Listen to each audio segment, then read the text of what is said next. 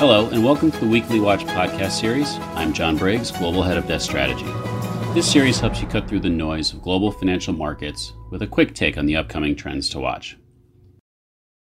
Hello, everyone. What a week of central banking we had this week. We had a slightly hawkish Fed, a hawkish Bank of England, a hike from the Norges Bank. It was only the RBA and the Riksbank that provide a little bit of a dovish offset, but it certainly wasn't enough to shift kind of this perception of a very hawkish week um, for the major central banks in the world.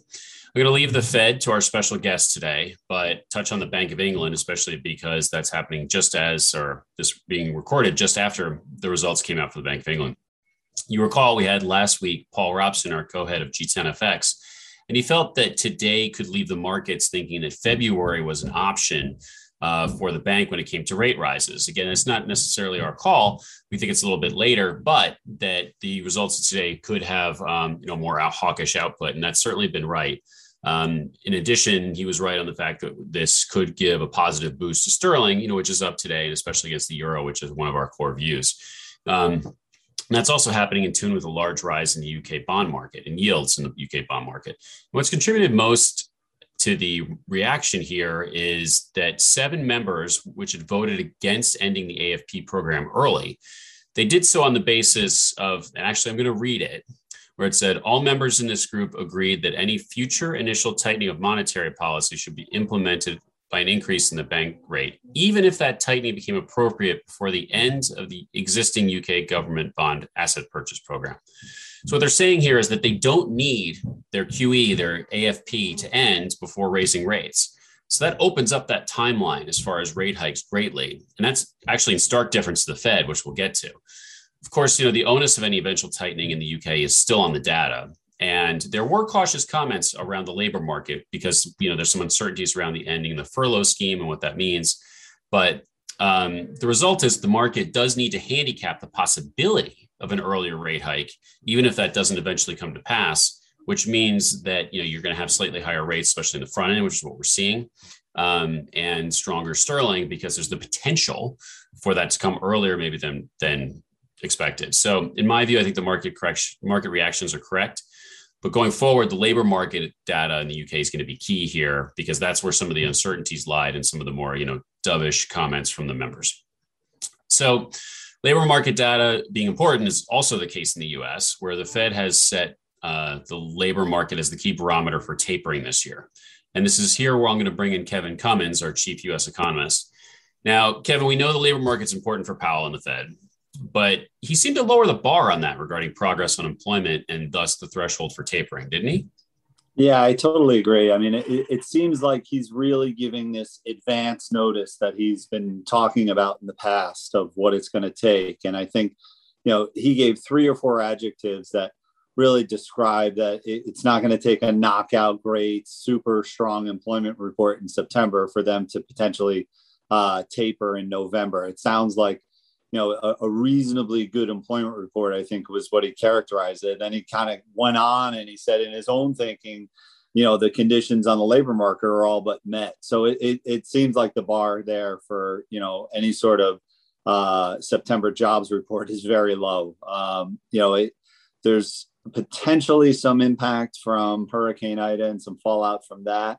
Um, so, you know, maybe he's, he's just, kind of making sure that it's pretty clear that I think in his mind the conditions have been met. But you know the the FOMC statement, the language obviously there was a little bit more open ended and a little bit uh, less committal than it sounded like Powell he himself is uh, his views are um, in the committee. You know, characterizing it as soon. So. You know, I, I think there's a little bit of probably disagreement. You know, not too long ago, after the August employment report, we heard from New York Fed President Williams, um, he said he wasn't there yet. So it, it, does seem like, you know, it's probably a evolving, um, you know, a difference of opinion among some senior key uh, officials.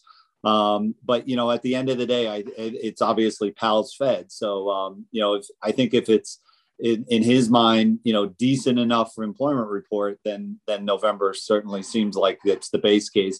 You know, but that's in the broader context of how things are evolving at the time with the Delta variant and, and overall COVID. So, you know, it's not to say that it, it's a lock for November, but um, I think the odds probably favor a November taper. And I have to compliment you because after that weak employment report, you stuck by that November as our base case. So, um, you know, that's certainly been been verified by Powell here. All right, so that's about taper. What about future hikes? I mean, as I discussed, the Bank of England seems open to a different kind of sequencing. Where's the Fed on this, and what did the t- dots tell us, or what did they give us any hint on the potential for you know future rate hikes? Yeah, I, I, mean, in any given quarter, you know, these dots do move around a little bit. I was surprised that they did show uh, a, a, couple more uh, officials on the record penciling in hikes um, for 2022. Um, and we did see a little bit of movement up in 23 as well. Um, 24 wasn't that much of a surprise. They've kind of got gradual hikes uh, continuing through there, still remaining well below the long run rate. Um, so at the margin, I, I, do think they were a little bit more hawkish. Um, I think in general, his tone with regard to inflation did seem to be a little bit more on the hawkish side. You know, at Jackson Hole, he came out what sounded like very dovish on the outlook inflation. I mean, he made several points saying why inflation is going to come down. Um, th- this time around, he didn't talk all that much about transitory inflation.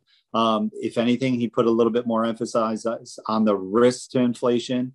Um, you know, he didn't bother to mention that inflation in the last two CPI reports, for what it's worth, have shown you know less strength than what um, consensus expected. So, you know, it was a little bit more of a hawkish uh, tilt, or maybe just less dovish tilt uh, by the chair. Um, and you know that is generally consistent with, with what we saw in the um, in the dot plot. But I think you know you know the the dot plot is is useful to some extent for some guidance. But I think the Fed and, and Powell certainly is going to be of this mindset um, that they're in no rush to tighten. You know that this isn't a direct signal uh, that they're tapering. That tightening is is the next thing up. But you know I think they do want to keep as much optionality, and they do probably want to get finished with the taper um, sooner rather than later. You know, he talked about mid 2022, and I think it, you know the conditions that met um, for taper are very different, and I, you know it's something that he's reiterated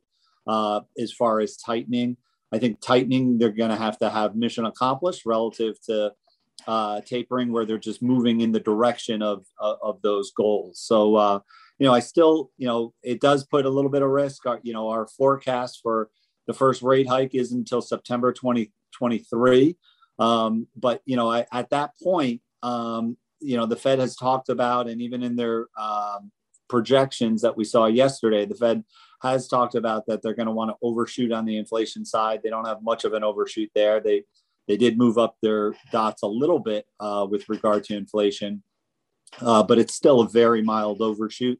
Um, and you know the the other part of it mandate of being um, you know full employment. He talked a little bit more about it of what it's going to take. It sounds like it's kind of a a, a mixture of data. It's not necessarily going to be something that they want to see the unemployment rate uh, or they'd love to see it, but they're not going to probably get the unemployment rate for all these different races uh, at or through full employment by the time they hike. But um, I think they're going to need to work on their communication before anything um, of that sort. But I still feel pretty comfortable with it's going to be a long time coming before uh, we get rate hikes, even though the dots moved up a little bit in the near term.